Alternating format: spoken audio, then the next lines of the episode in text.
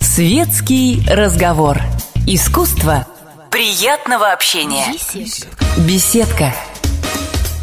Здравствуйте, меня зовут Николай Никулин, телерадиоведущий «Комсомольской правды». На днях на книжной ярмарке мы взяли интервью у Анатолия Вассермана, у человека, который, разумеется, в представлениях не нуждается. А вот вас называют человеком будущего, человеком такого модерна, даже постмодерна, человеком-гаджетом. Вот скажите, сейчас существует такая литературная дискуссия о том, стоит ли читать электронные книги или все-таки необходимо трепетно по-прежнему относиться к печатной продукции. Вы как смотрите? Смотрите на этот вопрос? Ну, дело не в трепете.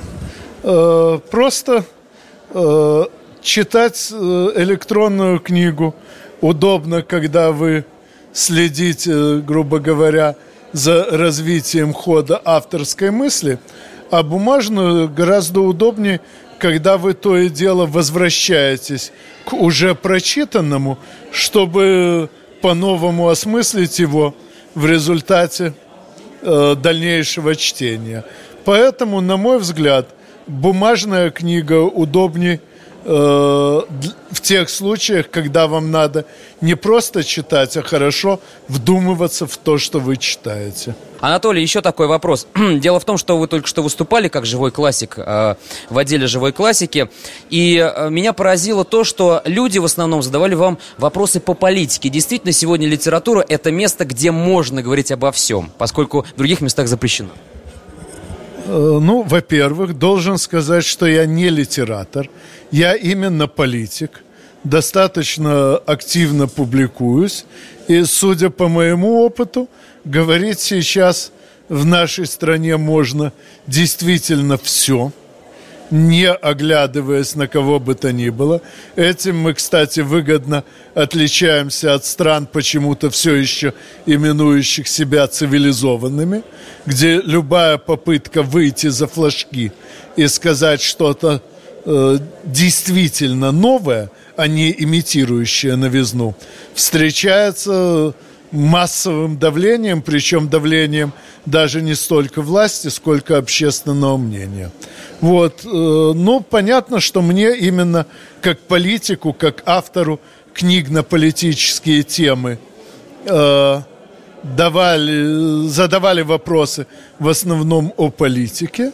Вот. Но с моей точки зрения, то, что в России литература с давних времен э, занимается и политикой, это, с одной стороны, указывает на некоторую ограниченность других сфер общественной жизни, а во, с другой стороны, это дает нам надежду на то, что политика у нас не замыкается в собственном соку, а достаточно живо завязана и на другие проблемы общества, о которых говорит литература. А продолжая тему политика, политики, до вас выступал у нас здесь Захар Прилепин, и опять-таки ему задавали вопросы читатели не о том, что он пишет, а о его знаменитом письме товарищу Сталину. Действительно, получается так, что литература – это сейчас сведение счетов.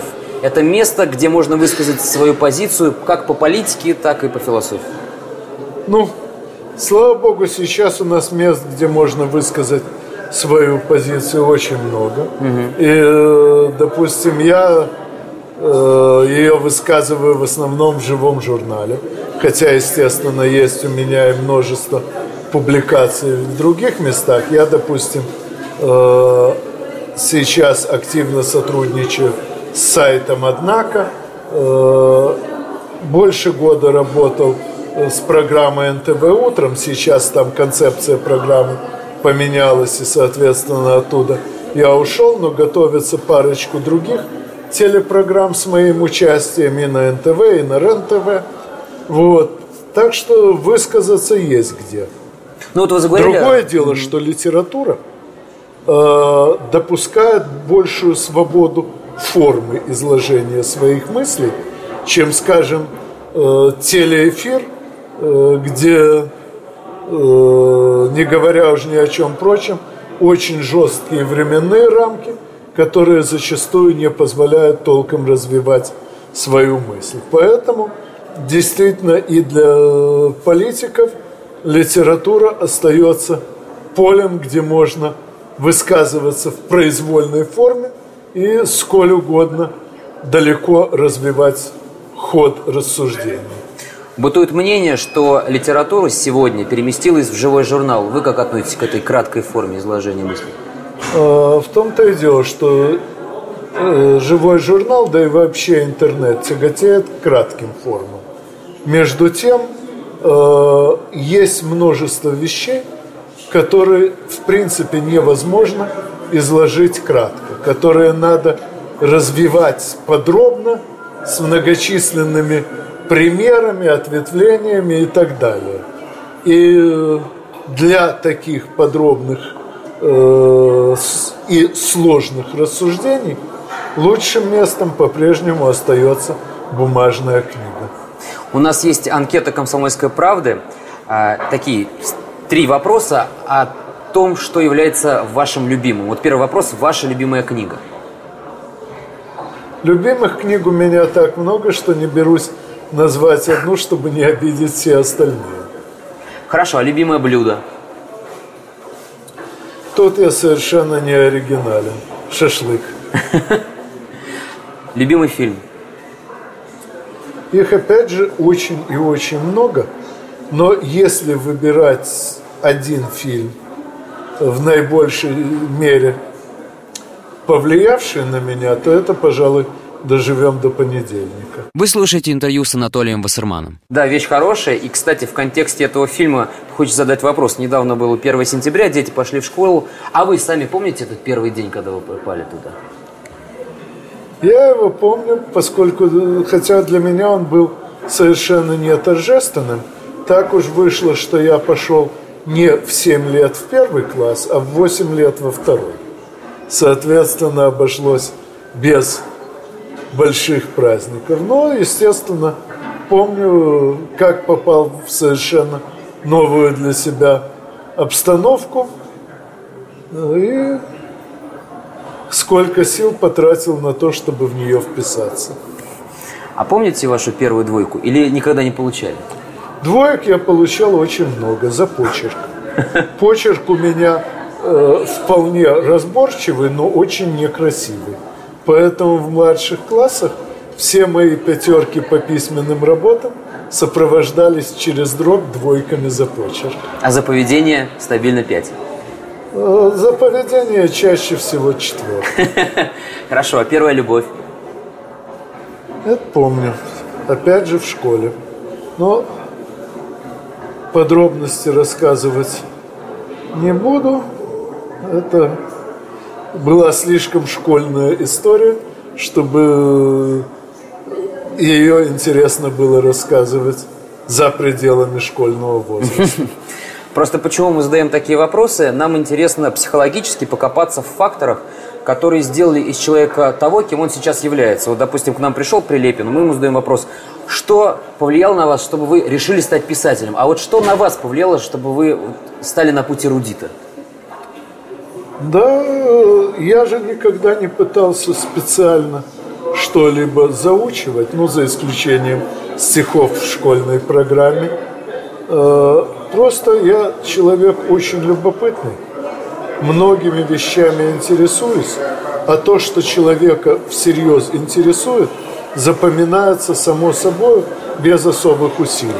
Более того, вот э, многие вещи, которые я, казалось бы, помнил идеально и мог, э, как говорится, посреди ночи воспроизвести, напрочь забылись после того, как меня перестали интересовать те сферы деятельности, где я эти вещи узнал.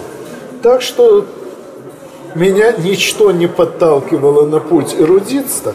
Более того, э, должен заметить, что в интеллектуальных играх все игроки знают намного меньше, чем кажется со стороны, но думают намного больше, чем кажется со стороны. Дело в том, что в интеллектуальных играх вопросы строятся так, чтобы к ответу можно было прийти э, рассуждениями, отталкивающимися от каких-то общеизвестных вещей. Угу. Вот. Просто если успеваешь все эти рассуждения провести за время чтения вопроса, то со стороны кажется, что знал ответ заранее. Так вот, э, я пришел в интеллектуальные игры не потому, что много знаю, а потому, что всегда еще с детства много рассуждал. Вот как раз в одной из в одной из интеллектуальных игр «Что, где, когда» есть такая э, шутка, мол, если не знаешь правильный ответ, говори Пушкин. И в двух случаях из трех, скорее всего, так и будет. А вы не пытались поиграть вот в «Что, где, когда»? Э, в телевизионном «Что, где, когда» я появлялся всего дважды. А в спортивном «Что, где, когда» участвую с момента появления этого вида спорта. Спорта все-таки? Да. Э, Причем э, участвовал еще и в разных пробных соревнованиях, из которых этот спорт постепенно вырос. Вот. И играю до сих пор довольно активно. Кроме того, участвовал и в других интеллектуальных играх. Brain Ring, своя игра, игры mm-hmm. разума. Вот. Э, ну и в этих играх тоже надо идти не столько от знаний, сколько от рассуждений. Например, э, своя игра создана на основе американской телепередачи «Джепарди», но отличается от нее как раз тем, что в «Джепарди» вопросы задают на чистое знание, а у нас даже в своей игре большая часть вопросов строится на рассуждениях, а не просто на чистых знаниях. Я напомню, что мы находимся на 25-м Московском международном книжном фестивале. И у меня последний вопрос. А нужно ли быть умным, чтобы стать писателем? Вот так. Говорят, чтобы стать писателем, надо прежде всего быть искренним. Надо э, выражать свои собственные мысли. Э, ну, а уж тогда они заинтересуют читателя. Другое дело, что для того, чтобы выразить свои мысли так, чтобы читатели они действительно заинтересовали, ум все равно необходим. Что ж, спасибо большое. У нас в гостях был Анатолий Вассерман. С вами был Николай Никулин. Увидимся еще.